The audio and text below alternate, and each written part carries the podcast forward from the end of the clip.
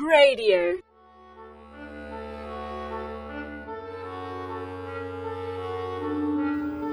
Foolish Wisdom with Bernard Toutounji.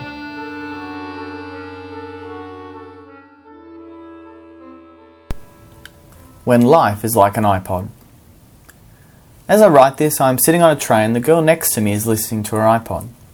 She's flicking through her playlist to find a song that she likes.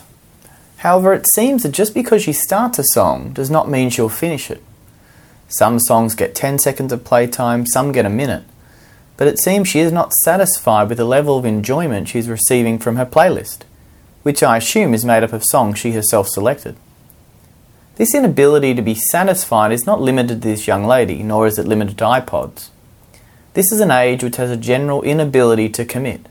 But perhaps more to the point, this is an age that must be continually entertained. Commercial radio believes that any piece of music needs to be three minutes or less for fear that we will not commit to the song. One day cricket is becoming increasingly popular at the expense of test matches, which require several days of investment. The TV remote control reminds us that there might always be something better on the next channel. The problem is, when the highest value in one's life is immediate gratification, we lose the ability to persevere. After all, why spend the afternoon cooking over a hot stove when we can simply reheat a frozen meal in the microwave? Life, however, is not a microwave, nor is it an iPod or a remote control. Life will not always entertain. There will be times that are joyous and there will be times that are difficult.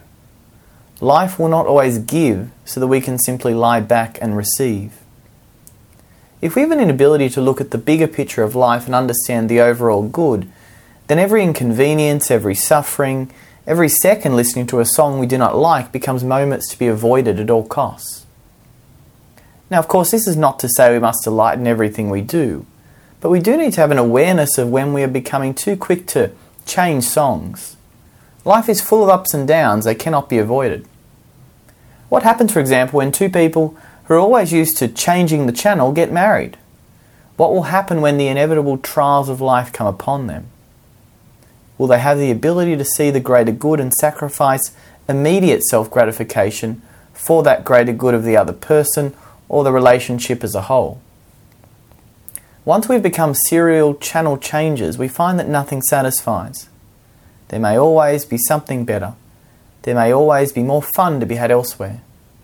Real and lasting joy, however, can only come through perseverance and commitment to the tasks and duties before us.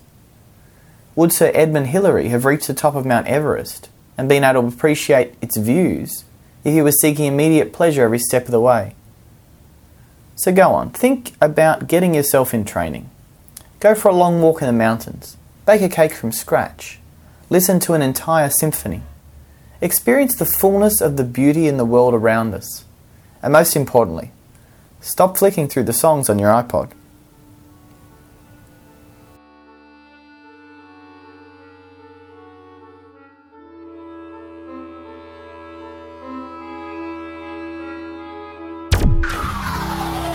radio.org.au